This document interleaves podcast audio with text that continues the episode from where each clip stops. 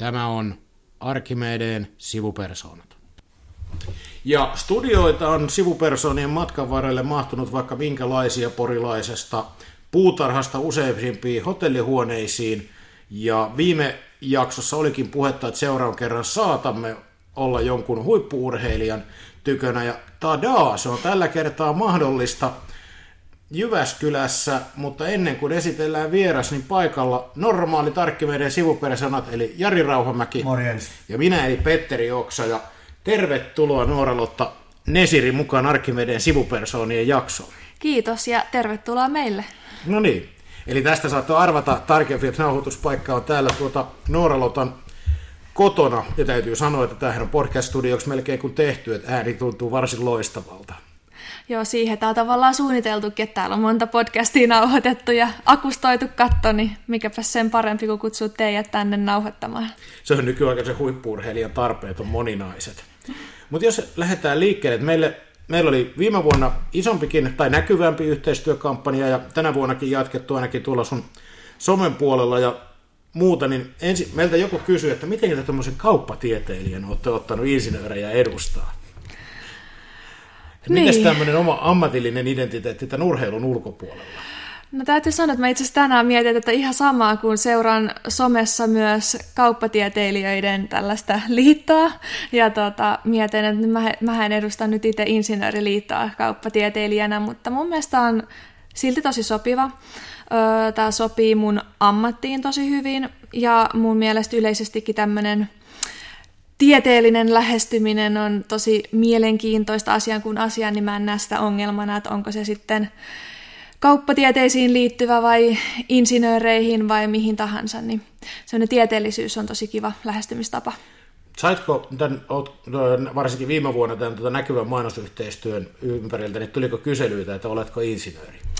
Ei tullut kyselyitä. Kukaan ei Ei, ei kyllä. Et, et, et, tota, aika hyvin mä oon varmaan tuonut esille sitä sitä bisnespuolta omassa, omassa somessani, mutta paljon sain kyllä palautetta siitä kampanjasta ja olen saanut varmaan kymmeniä kymmeniä kuvia vaikka Instagramin kautta, kun ihmiset on bongannut sen, sen hienon kuvan no. siellä teidän varsilla.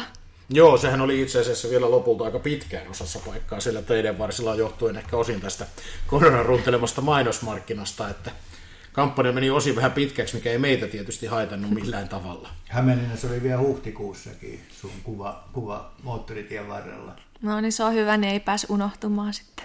Niin se on ainakin jossain on esillä, esillä sitten koko ajan. Tässä oikeastaan kiinnostaakin, että kun on nyt, tai nyt tätä yhteistyötä jatkettu tämän mittaamisen ja tekniikan osalta, että tietysti varmaan edelleen on niin, että lahjakkuus ja etenkin se kova työ on sen urheilun perusteella, mutta kuinka iso osa tämmöinen tekniikka ja mittaaminen näyttelee sun harjoittelussa?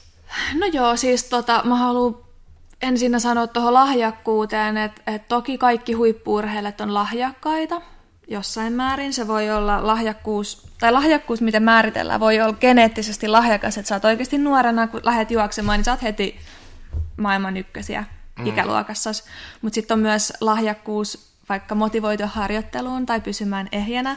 Et, et mun mielestä lahjakkuuskäsite on semmoinen, että et sitä, sitä käsitetään hirveän usein sellaisena ö, geneettisenä lahjakkuutena. Mutta se mun mielestä niinku, siinäkin tulee tietty raja vastaan, että yleensä tavallaan tiettyyn pisteeseen asti sä pystyt pääsemään lahjakkuudella, mutta sen jälkeen just se kova työ tulee kuvioihin ja se kuitenkin on mun mielestä se määrittelevämpi tekijä, että millainen urheilija susta tulee.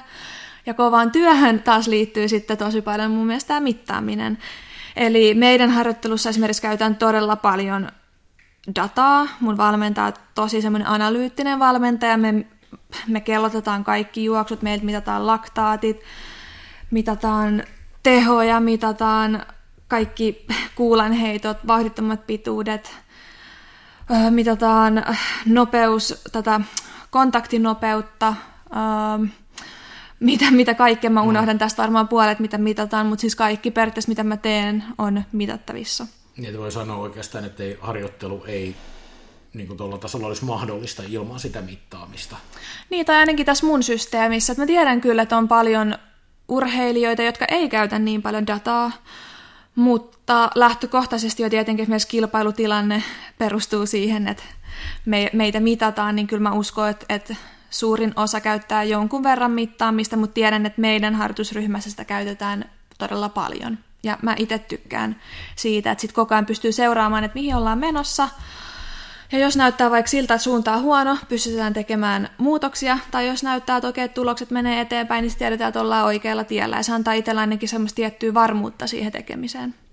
Ja tähän meillä nimenomaan perustuikin tämä ajatus yhteistyöstä jonkun huippuurheilija, ja sitten kun löytyi vielä sun kaltainen persona tähän, niin siis siitä, että, että niin kun halutaan tuoda esiin ja näyttää sitten, että kuinka paljon siellä taustalla on tekniikkaa, jota, niin kuin, mitä insinöörityö sitten mahdollistaa. Että se on ollut itse huomannut, että se on monelle ollut aika pysähdyttävää ajatella, kun ajattelee, että eihän ole mitään niin kuin tekemistä niin kuin tavallaan insinöörityön kanssa, ja sitten kun joku pysähtyy ajattelemaan, että hetkinen, että mitäs kaikkea tässä onkaan, mikä on jonkun täytynyt innovoida, suunnitella ja rakentaa. Nimenomaan, ja mä luulen, että monissa, monissa muissa lajeissa niitä mittausmenetelmiä on vielä enemmän, mitä pikajuoksijoille, mm. kestävyysjuoksijat sitten taas mittaa vielä enemmän ehkä asioita. Ja sitten mikä muut tästä unohtuu, että nykyaikanahan on öö, tosi trendikästä mitata myös unta ja palautumista, ja sitä myös itse teen. Harrastan sitä paljon, mulla on sängyssä tämmöinen laite, joka mittaa mittaa joka yö mun sykkeet, palautumisen, hermoston tilan. Ja sen mä itse käyttöön vuonna 2017, kun muutin Jyväskylään. Ja taustalla oli tosi paha ylirasitustila. Ja sillä sitten pystyttiin seuraamaan sitä, että, että miten se palautuminen etenee ja nyt kun sitä on käyttänyt niin monta vuotta, niin pystytään oikeasti aika hyvin näkemään, että missä mennään. Ja mä en edes itse enää katso sitä kauhean tarkkaan, mm. mutta mun valmentaja seuraa sitä lähes päivittäin. Ja sekin on mielestäni tosi hyvä juttu, että helposti tuommoiset tietyt mittaamismenetelmät voi johtaa siihen, että siitä, siitä tulee vähän liian, ehkä onkohan neuroottinen oikea sana, että sitä sitten koko ajan niin. tutkii ja katsoo, että no, nukuinko mä nyt hyvin vai huonosti, kyllähän niin kuin sen itse myös tuntee, että ootko mm. nukkunut hyvin vai huonosti, ja se on myös tärkeää, että ei kadota sitä itsetuntemusta siinä, niin mun mielestä meillä on toiminut tämä tosi hyvin, että, että nykyään oikeastaan se on enemmänkin valmentaja, joka sitä katsoo, ja sitten saattaa kysyä kysyy multa, jos on nähnyt vaikka, että on nukkunut tosi huonosti tai vähän, että mikä fiilis on, että huomasin, että nukuit vähän huonosti ja sitten keskustellaan siitä, mutta, mutta sitten ei tarvitse joka päivä tuijotella ja stressata mm. siitä. Ja tuossa on varmaan siihen datan käyttöön yksi oleellinen juttu, että ne on riittävän pitkiä ne aikasarjat ja muut, että ei mieti sitä yksittäistä tulosta.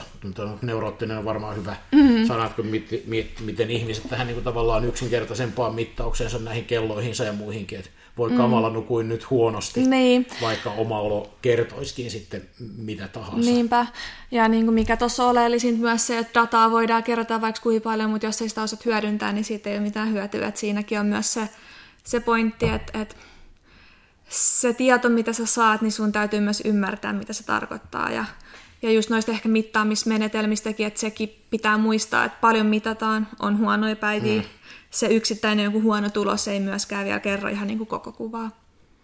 Niin, et, ja siitä ei voi vielä päätellä, että nyt oli sykkeet koholla, että aa, kuntoni on romahtanut. Ei, ei todellakaan. Tässä just se, että pitää ymmärtää se, että mitä siinä katsotaan ja kokonaisuutta. Ja urheilijoilla nyt varsinkin on ihan normaalia, että on niitä jaksoja harjoituskaudella, kun sä et, et sä vaan voi olla koko ajan palautunut tai ei mm. voi olla joka päivä se paras päivä, niin, niin pitää osata katsoa sitä kokonaisuutta myös tässä. Niin, silloin kun on raskas treenivaihe menossa, niin silloin luvut onkin huonompia tai niin kuuluukin olla huonompia. Niin, niin, tai ehkä se, että riippuu vähän just mitä, mitä mitataan. Toki se ei ole niin tavoite, että sykkeet on koholla tai HRV on, on huono, mutta tavallaan se pieni, pienet muutokset ei, kerro mitään. Esimerkiksi itse en ole ainakaan huomannut, että vaikka on ollut, ollut raskas treenijakso, että ne olisi niin kuin, lukemat olisi oikeasti vielä huonoja, mutta ne on ehkä vähän heikompia voi olla. No et sitten taas just siinä voidaan reagoida, että jos ne oikeasti näyttää, että ne on pitkä aikaa tosi huonot, niin totta kai, mutta, mutta joo, se kokonaisuus siellä sitten kertoo sen ja sitä pitää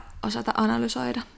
Toi oli mun mielestä hirvittävän sekä lohdullinen että hyvin muotoilit ton lahjakkuuden, että ei pidä sitä palaa sen verran taaksepäin niin kuin lähteä niin kuin tavallaan ajattelemaan, että se pitää olla automaattisesti tietyllä tavalla geneettisesti mm. tai muuta lahjakas pärjätäkseen, oli se sitten huippuurheilua tai mitä tahansa. No joo, sittenhän ei tässä Suomessa me pikajuoksijoiden kanssa kannattaisi varmaan paljon pyristellä, jos se olisi pelkästään se, että kun se on nyt tiedossa, että, että, että se ehkä semmoinen pikajuoksulahjakkuus tulee geneettisesti muualta, mutta siinä ratkaisee niin kuin semmoinen lahjakkuuden kokonaisuus. Ja ajattelen Jari, mekin voidaan pärjätä vielä jossain, jos me oikein kovasti innostetaan harjoittelee. Ja harjoittelu mm. tekee mestari, niin se on. Mutta tässä itse asiassa myöskin kiinnostaa se, että sä oot ollut meillä, meidän kampanjassa kasvona ja muuta, ja varmaan äsken tai mainitsitkin sitä kauppatieteilijä ja huippuurheilija identiteetistä ja muuta, ja huippuurheilijana tai urheilijana sä varmaan itse asiassa ennen kaikkea pidät. Niin miten sitten, että nyt tavallaan nykyaikainen urheilija joutuu leipään pieninä palasina maailmalla ja kaupallisia yhteistyötä on paljon, niin miten tämä tämmöinen oman itsensä asettaminen, että kun varmaan olet lähtenyt ja se urheilu on se, joka motivoi, ja sitten löydät itsesi erinäköisten yritysten ja niin kuin ajatusten keulakuvana, niin miten se tavallaan itsensä asemoiminen semmoiseen onnistuu? No joo, tämä onkin vaikea kysymys. Mä koen itselle, että, että tai omalla kohdallani tämä on tullut sillä aika pikkuhiljaa, että ensimmäisen kerran mä oon ollut Iltasanomien otsikoissa muistaakseni, tai tehty sen isompi juttu 2008 tai 2009, eli siitä on sitten kauan. Joo, tästä tämä mun kauppatieteellisyys paljastuu, kun osaa laskea taaksepäin, mutta... Eli mä oon ollut silloin kuitenkin tosi nuori, ja mä menestyin nuorena tosi hyvin. Mulla on nuorten arvokisamitaleita ja, ja tota, olin ensimmäinen nainen, joka juoksi alle 13 ja JNE, tullut sillä tasaisesti pikkuhiljaa nuoresta asti nimeä ja tavallaan tullut julkisuuteen ja sitten tuli oikeastaan sen jälkeen on vasta tullut tämä some vahvemmin. Okei, silloin oli ehkä jo, oli varmasti Facebook, mutta sekään nyt ei ollut ihan mm. vastaava, kun nyt sitten tuli Instagram. Ja sitten mä oon vaan niinku huomannut, että mä oon vähän niinku pikkuhiljaa vaan tietyllä tapaa ajautunut siis siihen tilanteeseen, että mä oon julkisuuden henkilö, sitten mulla onkin yhtäkkiä somebrändi, uh, mulla on mun niin tämmöinen urheilija-imago, että et mä en oikein osaa vastata siihen, että miten, miten se on vaikka rakentunut, koska mä koen, että itsellä se on tullut tosi pikkuhiljaa ja kasvanut tavallaan siinä uran varrella. Mutta toki kyllä mä niin myönnän, että on mulla semmoisia tiettyjä periaatteita ehkä, mitä mä esimerkiksi noudatan, mikä ehkä sitten voi olla sitä henkilöbrändäämistä, mä oon just, mikä liittyy tähän meidän kampanjaan, mä oon aina kannustanut opiskeluun mm. ja mä oon pitänyt koulutus tosi tärkeänä ja aina jos joku kysyy multa, että että miten on mahdollista yhdistää vaikka urheilu ja opiskelu, niin mä yritän auttaa parhaani mukaan ja tykkään just sen takia olla tämmöisissä kampanjoissa mukana.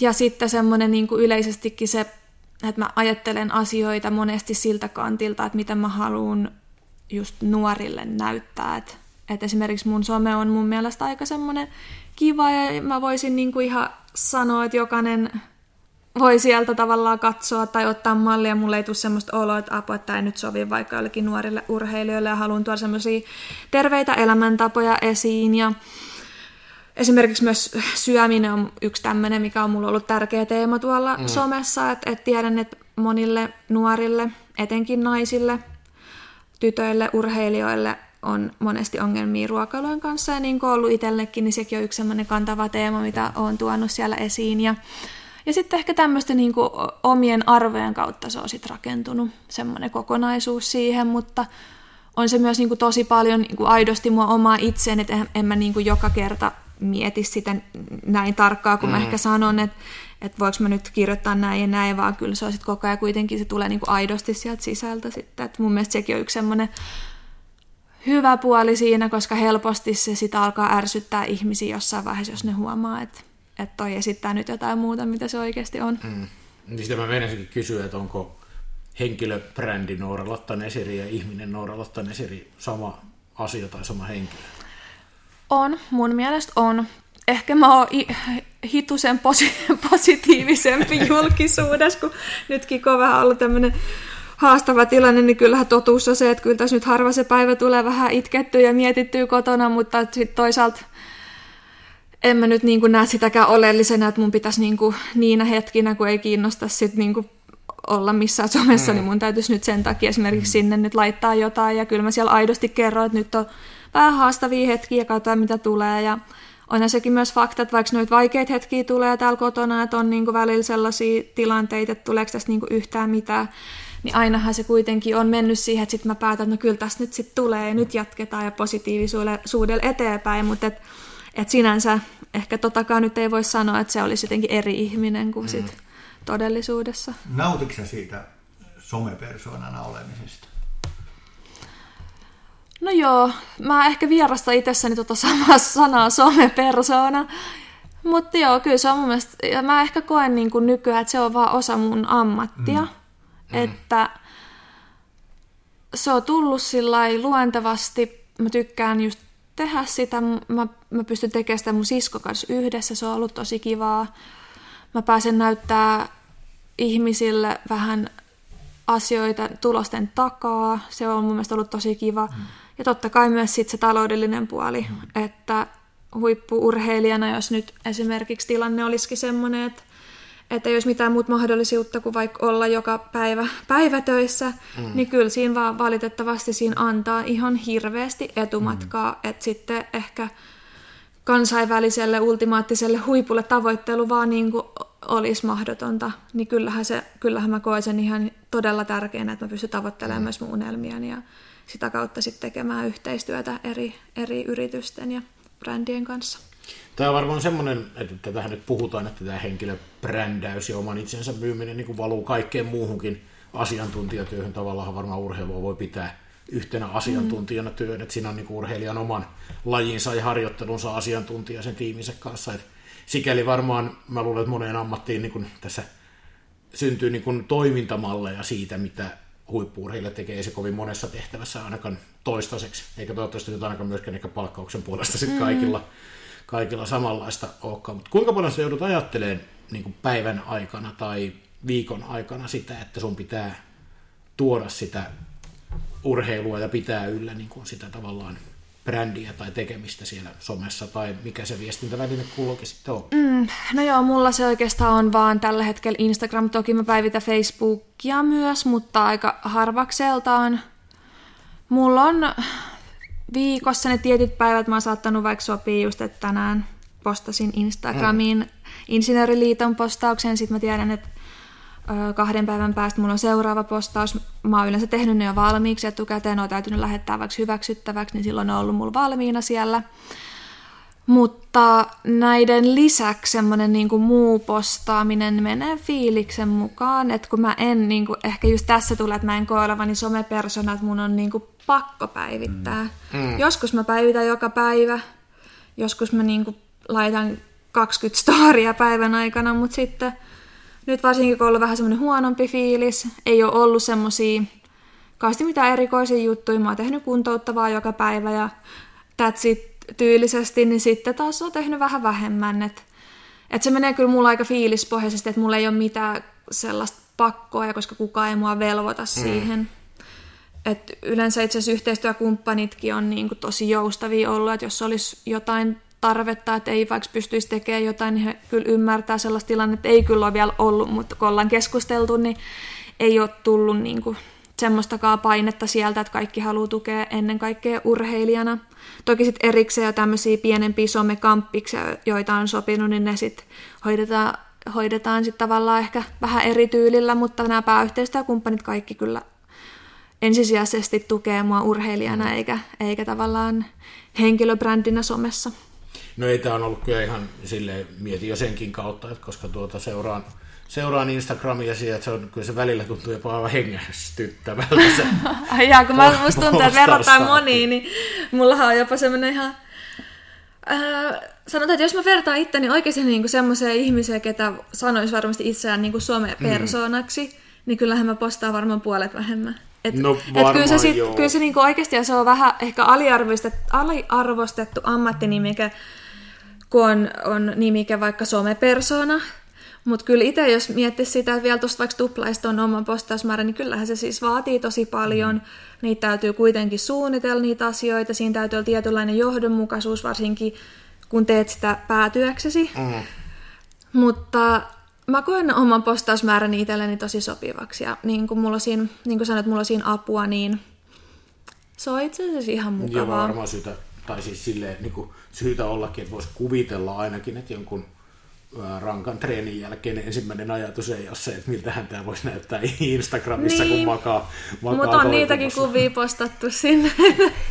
että ei se, niinku, ei se niinku ole olennaista mulle, että ne kaikki Mulla on mun mielestä nyt ollut ihan kivoja kuvia, just kun ne on niitä mm. ottanut mm. ja on, on niinku panostanut siihen, mutta kyllä mä sitten ihan tykkään just laittaa sellaista arkijuttua, että just jonkun tappotreenin jälkeen ihan kivakin laittaa, että miltä se näyttää. Joo, kyllä ihan varmaan moni lähtee mielekästä myös tämmöiselle keski-ikäiselle edunvalvonta-ihmiselle seurattavaksi, ei siinä, ei, ei, ei siinä. Mutta miten tota, että sen lisäksi kun on urheilijana varmaan tietynlainen esu, esikuva mm. ja sitten tämä, niin tavallaan some ja muu media läsnäolo vahvistaa mm. sitä, niin miten sä ajattelet, että onko sulla yhteiskunnallista vastuuta niin kuin esikuvana, että kannatko sä niin kuin tavallista suurempaa vastuuta siitä, että minkälaisen kuvan sä annat sitä urheilijan elämästä tai just puhuit siitä syömisestä, mikä mm. oli mun mielestä niin kuin, oli tällaista vastuunkantamista, tai mietit sä semmoista teemaa, että minkälaisen viestin sä haluat niin kuin mm. muusta kuin sitä urheilusta antaa? No joo, kyllähän mä tästä tavallaan rivien välistä jo ehkä sanoinkin mm. niin, mutta mä en ole ehkä ajatellut sitä niin suurellisesti, että se on, niin puhutaan yhteiskunnallisesta vastuusta, mutta onhan se sitä. Mutta mä oon myös miettinyt sitä tosi paljon vähän tietyllä tapaa päinvastaisesta suunnasta, että on ollut esimerkiksi joskus sellaisia tilanteita, kun joku kisa, Mulla silloin 2017 vuonna olisi tosi vaikea tilanne myös ja koitin kisata ja kaikki meni vaan ihan niin kuin mm pieleen ja esimerkiksi silloin jonkun kisan maaliin tulossa olin sitten sanonut kirosanan ja siitä oli tullut hirveät otsikot. Oikeasti oli joku otsikko tyyli, että Nesiri kiroili kuin turkkilainen tai joku. Tämä oli kuulemma joku, oli kuulemma joku lausahdus, mikä on ihan yleinen juttu, että ei ollut mm. mitään, niin kuin se kuulosti mun vähän vaan erikoiselta. Mutta sitten mä olisin niin miettinyt sitä esimerkiksi, että okei, että, että mä kiroilen joskus, jos mua harmittaa mm. esimerkiksi harjoituksissa tai kisoissa – niin onko se sitten huonoa esimerkkiä toisaalta, jos mä niinku näytän tunteen ja näytän vaikka joskus niinku harmittaa, voi tulla joku virhe, sano kirosanan, mm. vai onko se parempi esikuva, että mä niinku tavallaan annan semmoisen täydellisen, niinku, että et, niinku yritän olla jotenkin täydellinen ihminen, että okei, että mä en tee virheitä ja mä en vaikka mä en, mulla ei ole huonoja päiviä, mä en sano vahingossa kirosanoja tai ole ikinä niin kuin surullinen tai vihane tai mitä vaan, niin mä oon myös alkanut miettiä tai kyseenalaistamaan tota vähän. Että mm. onko se sitten aina niinku paras tapa olla niin sanotusti täydellinen siitä esikuva. Niin, siitä tulee vähän kiiltokuva, tai siis sellainen ei niin, ja, niin, niin, en mä sitä niinku, si, sinänsä, mutta se, että et, niinku, et antaako se enemmän nuoria niinku painetta, että jos ei niinku ikin esikuvat, mm. esikuville ei olekaan huonoja hetkiä. Niin, tätä mä meinasin niin. sillä kiiltokuvalla tavallaan. Tai tunte, siis ei ole niin, tunteita. Niin, niin, niin, ja semmoinen, että, just, että joskus nyt vaan, joskus on niin sanotusti paskapäivä. niin, mä pitäisin oikein aika tuota epätyypillisenä niin. suomalaisena, että jos ei, ei kiroilisi joskus, kun menee. Niin, niin ja semmoinen, niin kuin, että kun nekään ei ole mun mielestä mitään semmoisia, tiedätkö, eri asiat, että sä teet oikeasti jotain niin kuin väärin, mutta ne on jo semmoisia normaalin ihmisen asioita, niin vaaditaanko, kun e- esikuvilta vaaditaan sellaista täydellisyyttä, mutta onko se sitten taas niin kuin paras, mahdollinen, paras mahdollinen esikuva silloin? Niin sitä olen vähän pallotellut, mutta en ole nyt ihan... Ehkä kallistun itse, että on hyvä, että esikuvatkin näyttää niitä virheitä. Mm. Ehkä kallistun kyllä siihen sitten kuitenkin. Mun on helppo olla tuosta samaa mieltä. Onneksi ei kai tarvitse pohtia, pohtia olevansa mm. mikään julkinen esikuva.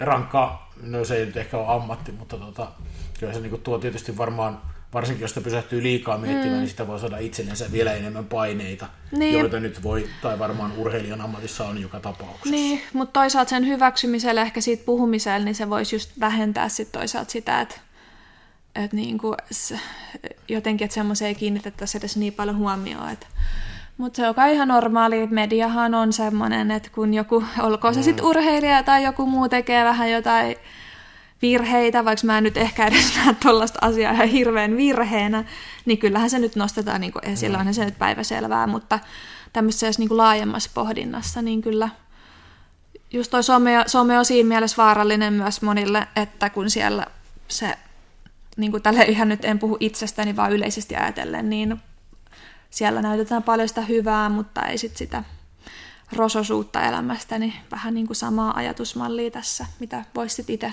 ehkä enemmän vielä tuoda esille. Ja tuossa voi olla myös vähän urheilujen väl, lajien välilläkin. Mm. Jos ajattelee jotain urheilulajeja, pesäpalloa, jääkiekkoa, tämmöisiä, mm. niin siellähän sanotaan nyt joku kiroilu, niin sehän mm. on melkein niin kuin koko ajan läsnä siinä, jopa urheilusuorituksen aikana. Että sitten... No joo, voi, on niin kuin varmasti totta. Ja sitten mä en tiedä, voisiko tässä olla pieni pieni semmoinen myös, että sitten ehkä vielä naisroolimalleilta mm. saatetaan odottaa vielä enemmän semmoista, että täytyy olla semmoinen kiltti ja Varmaan, tyttö. mä luulen, että ne sukupuoliroolit mm. on aika tiukassa, että niin. Osoitetaan sellaista puhtoisuutta, mitä Kyllä. ei Tästä nyt valitettavasti näin. paljon tämmöisiä ajatuksia, mitä en ole ehkä vielä edes niin syvällisesti pohtinut, mutta nyt kun alkoi miettimään sitä, niin on varmasti just lajien välinen ero. Kyllähän yleisurheilu on jotenkin semmoinen niin perinteikäs ja semmoinen, millä mä sanoisin, semmoinen perinteinen laji ja semmoinen, että, Mm. että ne on kunnollisia ja säntillisiä ihmisiä. Ja itse asiassa kyllä varmaan mielikuvana liittyy yleisurheiluun Niin. vahvempi kuin vaikkapa jääkiekkoiluun, tämmöinen kunnollisuus ja säntillisyys. Näin voisi ajatella, mutta mitäs tässä on nyt käyty tuota tätä henkilöbrändiä ja on käyty tekniikkaa ja insinöörejä ja kauppatieteilijöitä, mutta viittasitkin tuossa, että hieman vaikeampi vaihe menossa, mutta miltäs nyt sitten loppukauden urheilunäkymät, uskaltaako sanoa tässä kohtaa vielä mitään, että No urheilunäkymät näyttää sinänsä hyvältä, että kyllä mun ura jatkuu ja treenit jatkuu, mutta että jatkuuko kisat tai alkaako nyt kisat. Hallikausihan oli hurja. Mulla oli todella, todella, todella isot odotukset, että nyt, niin kuin, nyt, Nyt pääsee. tämä kesä niin olympiafinaali ja uus, uudet kujeet, mutta nyt sitten selkä vähän laittoi vastaan ja se tuli tosi yllättäen. Sain kyllä pieniä viitteitä siitä vaivasta jo hallikaudella, mutta ne oli aika semmoisia tavallisia, että selkä oli jäykkä ja vähän ehkä tuntui niinku pakarasvihlontaa, semmoisia, mitä mulla on ollut niinku aina joka vuosi, kerran vuodessa vähän semmoisia tuntemuksia. Et en voinut tavallaan, sitä on niinku itse turha jossitella, että olisiko sieltä pitänyt sit jo niinku mennä magneettikuvaan, jos mä semmoisesta tuntemuksesta mm. menen magneettikuvaan, niin sitten saisi olla joka ajan. toinen päivä magneettikuvassa. kyllä tänne mahtuisi Niin. oma kuvauslaite. Niin, ne- mutta sitten tota, tosiaan huhtikuun alussa sitten sain ensimmäisen kerran semmoisen pahimman tuntemuksen selkää ja ja se ei sitten kuitenkaan semmoisessa kliinisessä tutkimuksessa antanut vi- viitteitä mistään vakavammasta, mutta sitten se pitkittyi ja pitkittyi. Ehdin lähteä jo Teneriffan leirille, ehdin ole siellä vajaa kaksi viikkoa ja keskeytin leirin lähin Suomeen. Ja sitten diagnosoitiin rasitusvamma selässä. Mä, mä tuon sitten ne tarkemmat diagnoosit myöhemmin tietoisuuteen, pidän ne vielä itselläni, mutta sen verran vakava vamma, että tässä nyt oikeasti täytyy katsoa, että mikä on järkevää. Ja öö, ehkä tavallaan täysin iskuttamin, iskutmat, iskuttamattomuus olisi nyt oikea ratkaisu, mutta lääkärit on kuitenkin antanut luvan, että nyt kipujen mukaan mä saan vielä katsoa, Joo. että mihin tilanne mm. etenee. Mutta sanotaan, että juhannukseen mennessä tiedän, että kisaanko tänä kesänä vai en. Ja täytyy olla järkevää eikä antaa niiden tunteiden viedä. Vaikka se varmaan se olympiafinaali siellä mielen No joo, käy. mutta sitten se tilanne, että jos sä oot ihan puolikunnossa ja puoliksi loukkaantunut, niin se, sehän ei ole mahdollinen tavoite enää, mutta kova paikka se on silti, koska kaikki näytti niin, niin kuin hyvältä. Ja tota, mutta mulla on onneksi semmoinen onni, että mä oon ollut Rion olympialaisissa 2016. Siellä en päässyt finaaliin, mutta olin välierissä, että semmoinen olympiastatus on kuitenkin, ja sitten kolmen vuoden päästä seuraavat mm. Olympialaiset, ja on jopa ajatellut, että olisiko se semmoinen hieno päätepiste sitten omalle urallekin silloin, että et siinä mielessä just pitää niinku välillä miettiä järjellä eikä tunteella, mutta katsotaan mitä se tilanne sitten on juhannuksena, että onko siellä järki vai tunteet vai molemmat pelissä. Eikö se kuitenkin urheilija on niin järkevää mennä terveys edellä? Että No on. Toi kuulostaa siltä, että siinä on kysymys muusta. On, on, on. Et ehdottomasti siis se katsotaan siltä kantilta, että mikä on niinku järkevää, mutta joka tapauksessa silti mä sanon, että ne tunteet tulee sieltä pintaa, että eihän, se, eihän sitä pysty sillä erottelemaan, mutta terveys edellä ja pitää kuitenkin sitten miettiä sitä kokonaisuutta taas. Ja ensi vuonna on EM-kisat, MM-kisat ja MM-hallit, ettei ne kisat sitten tähän lopu. Niin kisoja onneksi tulee aina ja niitä tulee kisakalenteriin mm. koko ajan lisää ja varmaan on niin, että et voisi tehdä sitä mitä teet, eli niin kuin urheilla huipputasolla, jos ne tunteet ei olisi siellä mm. pelissä. Et, et, koska sitä kauttahan pitäähän se intohimo siihen tekemiseen olla. En ainakaan jaksa uskoa, että tota pystyisi muuten niin kuin Ei, to, ei todellakaan, jos ei olisi intohimoa, niin kyllä tota, se olisi loppunut ja varmaan moneen kertaa se ura. Että kyllä se kaikilla, uskalla väitä, että kaikki, ketkä huipulla pääsee, niin siellä sen lahjakkuuden niin kuin lisäksi juuri on se intohimo ja sekin on tavallaan tietty lahjakkuustekijä. Kyllä, kyllä, että pystyy niinku tavallaan mm. keskittyyn ja mm. niinku heittäytyy siihen. Niin ja just se, että kun tulee niitä hetkiä, että ei tästä tule, niinku, niitä tulee jokaisella urheilijoilla niitä hetkiä, että ei tästä tule niinku mitään. Ja tiedätkö, tuntuu, että keho ei anna, niinku, että sattuu ja mm.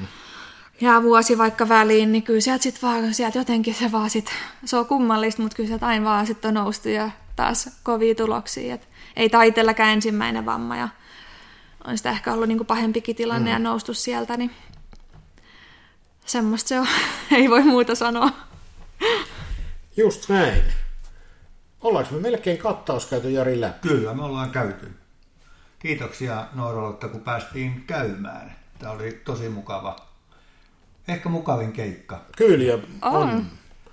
Ne on, kannattaa oikeasti niitä, jos se mittaaminen ja tekniikka kiinnostaa, niin ne Noorolotan postaukset kannattaa kyllä kautta ja muutenkin kannattaa seurata. Kiitos, että ollaan saatu tehtä, tehdä yhteistyötä ja kiitos, että päästiin tänne nauhoittamaan tämä jakso. Kiitos, oli tosi kiva podcast. No niin, hyvä. Kiitti, moi moi. moi.